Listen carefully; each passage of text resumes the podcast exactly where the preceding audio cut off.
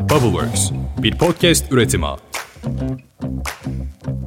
Günaydın. Bugün 24 Şubat 2023. Ben Özlem Gürses. Bubbleworks Media ve Pushholder ile birlikte hazırladığımız 5 dakikada dünya gündemine hepiniz hoş geldiniz. Depremin 18. günündeyiz bugün. Bölgede işler sanki biraz daha yoluna giriyor gibi. Çadırların sayısı artıyor mesela. Konteyner kentler sayıları az da olsa kurulmaya başlandı. Ama tuhaf bir biçimde hayat normalleştikçe acı derinleşiyor. İnsanlar hayata döndükçe neyi kaybettikleriyle sarsıcı bir şekilde yüzleşmek durumunda kalıyorlar. Başlayalım.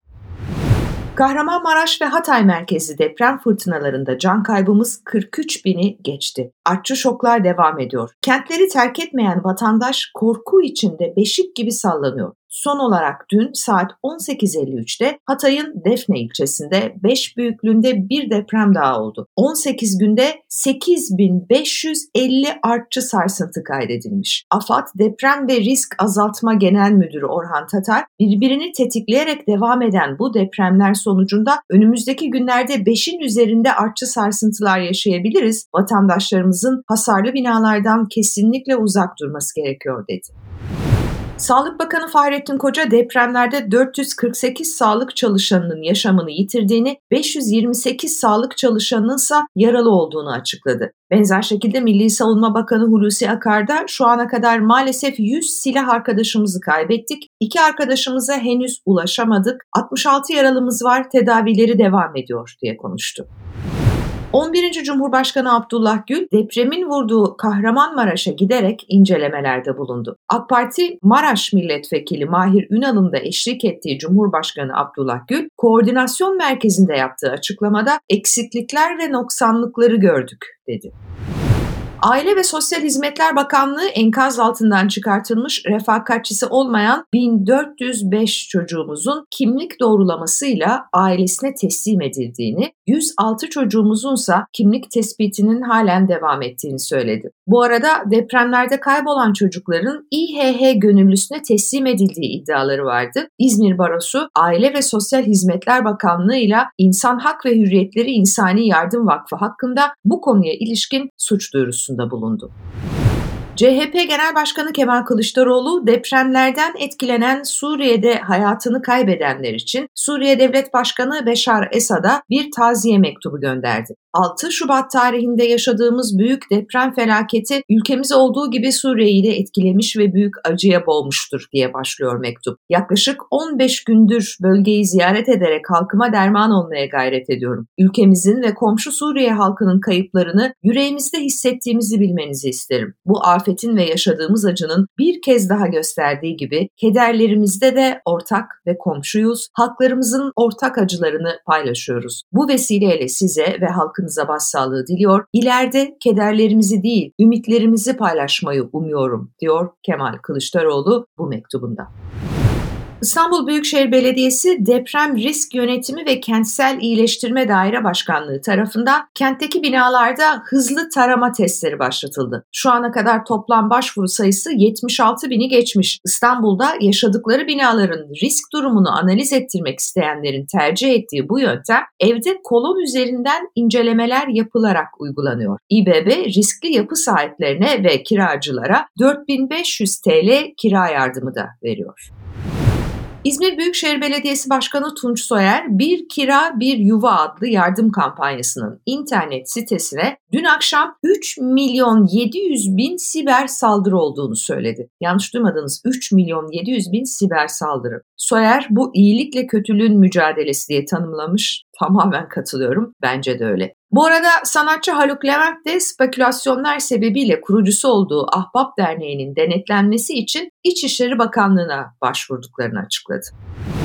Önceki gece gerçekleşen İzmir Büyükşehir Belediyesi'nin Bir Kira Bir Yuva dayanışma kampanyasında 50 milyon TL bağış yapan Savaş Ateş isimli bir izleyici vardı. Bağlanmış ve 50 milyon TL bağışladığını açıklamıştı. Bu kişinin aslında Sedat Peker olduğu ileri sürülmüştü ve bugün basında da çok sayıda yerde haber olmuştu bu iddia. Sedat Peker'in eşi Özge Peker sosyal medyası Instagram üzerinden bir açıklama yaparak bu iddiayı yalanladı. Sedat Peker'in de depremle ilgili bir video çektiğini, bu videoyu paylaşmak için Birleşik Arap Emirlikleri yetkililerinden izin almak istediğini, henüz kendisine müspet ya da menfi bir cevap gelmediğini açıkladı Özge Peker ayrıca. Sedat Peker tırlarla yardım göndermiş Türkiye'ye. Ancak bu tırlarda durdurulmuş, hatta incelemeye alınmış, hatta bazılarına el konulmuş ve tır şoförleri de dahil olmak üzere bazı insanlarla ilgili soruşturma başlatılmış. Ağır ceza mahkemelerinde yargı süreçleri dahi devam ediyormuş. Özge Peker bu bilgileri de gene bu açıklamasının içinde aktarmış oldu.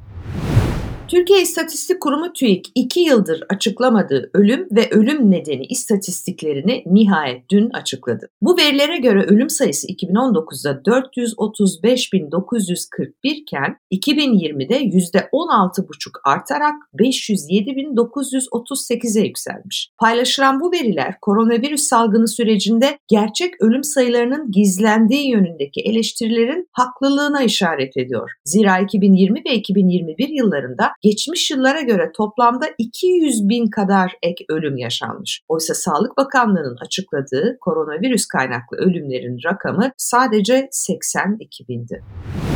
Merkez Bankası Para Politikası Kurulu yılın ikinci faiz kararını açıkladı. Ocak ayında sabit bırakma yönünde karar alan banka Şubat ayında ise politika faizini %9'dan %8,5'a indirdi faizinde ama ete rekor zam geldi. Zaten bu inen faiz biliyorsunuz tamamen Merkez Bankası para politikaları kurulu faiz. Gittiğinizde ve kredi çekmek istediğinizde %25'in altında bir faiz oranını bulmanız neredeyse imkansız. E işte enflasyon gıdayı da etkiliyor. Yılbaşından itibaren et fiyatlarındaki artış %30'a ulaşmış. Yağsız dana etinin fiyatı 5 Ocak tarihinde ortalama 126,87 lirayken 16 Şubat tarihinde 163,87 7 liraya yükselmiş. 2023 yılının asgari ücreti hatırlayacaksınız 54,54'lük bir artışla 8506 TL olmuştu. Memur ve emekli maaşları ise önce bir %25 arttırılmış ardından %30 olarak duyurulmuştu. Yapılan bu zamlardan aslına bakarsanız ne asgari ücretli ne memur ne de emekliler memnun. Bu nedenle AK Parti iktidarının seçim öncesi %15 kadar yeni bir zam hazırlığında olduğu konuşuluyor Ankara'da. Ek zam için müjdenin Mart ayı ortası gibi açıklanması bekleniyor. Gazeteci Hande Fırat yaklaşan seçimlere dair önemli bilgiler verdi. Hande Fırat, Cumhurbaşkanı Erdoğan 14 Mayıs'ta ısrarcı. Bazı partiler 18 Haziran istiyor ama Erdoğan 14 Mayıs'ı istiyor diye anlatıyor. Cumhurbaşkanının bu isteğinin ardından hem Yüksek Seçim Kurulu hem de partinin teknik isimlerinin çalıştığı bir sunum yapılmış. Ardından Binali Yıldırım'dan seçim işlerinden sorumlu başkan yardımcısı Numan Kurtulmuş'a kadar Erdoğan'ın kurmayları bir toplantıda bir araya gelmişler. Bunların tamamını gazeteci Hande Fırat anlatıyor. Ve Hande Fırat'ın yazısına göre Cumhurbaşkanı Erdoğan'a kapsamlı bir son sunum yapılmış ve %99 oranında seçimlerin Mayıs'ta olacağı yönünde bir karar çıkmış bu son sunumda. Can Selçuki kendisi İstanbul Ekonomi Araştırmanın kurucusu, Türkiye raporunun direktörü son araştırmalarına dair sosyal medya hesabından bazı bilgiler verdi. Selçuki diyor ki Twitter hesabında Şubat ayı Türkiye raporu anketini tamamladık. Bu rapora göre AK Parti'de belirgin bir düşüş yaşanıyor. Tepki oyları ise sahada varlık gösteren diğer partilere yönelmiş. Çoğunluk seçimin vaktinde yapılmasını istiyor diye yazdı. Mahsun Kırmızıgül, şarkıcı Mahsun Kırmızıgül uzunca bir zamandır depremle ilgili paylaşımlar yapıyor. Son paylaşımı şöyle. Depremin gerçeği şu. Batıda akrabası olanlar, durumu iyi olanlar deprem bölgesinden acılarıyla birlikte gittiler. Geride yoksul ve evlerini bekleyen insanlar tedirgin ve korkularıyla baş başa kaldılar. Lütfen desteğinizi çekmeyin. Buradaki insanların size ihtiyaçları var. Evet Mahsun Kırmızıgül'ün paylaşımı böyle haklı. Kendisi çok haklı. Gerçekten de asıl şimdi o insanların hepimize ihtiyacı var. Bunları unutmayalım. Hafta sonuna giriyoruz. Bu haftayı da bitirdik. Deyim yerindeyse devirdik. Diyorum hafta sonu hepimizin kendi telaşları, kendi küçük ümitleri, belki mutlulukları, sevinçleri. Ama o günlerin, o anların arasında bile lütfen unutmayalım ki Türkiye'nin neredeyse üçte biri yerle yeksan halde. Gene de yıkılmadık, ayaktayız diyelim. Böyle bitirelim bugünü de. Pazartesi sabahı tekrar görüşünceye dek. Hoşçakalın. Yıkılmadım, ayaktayım, dertlerimle baş başayım. Zalimlere, kötülere inilmedim burada. Bubbleworks, bir podcast üretimi.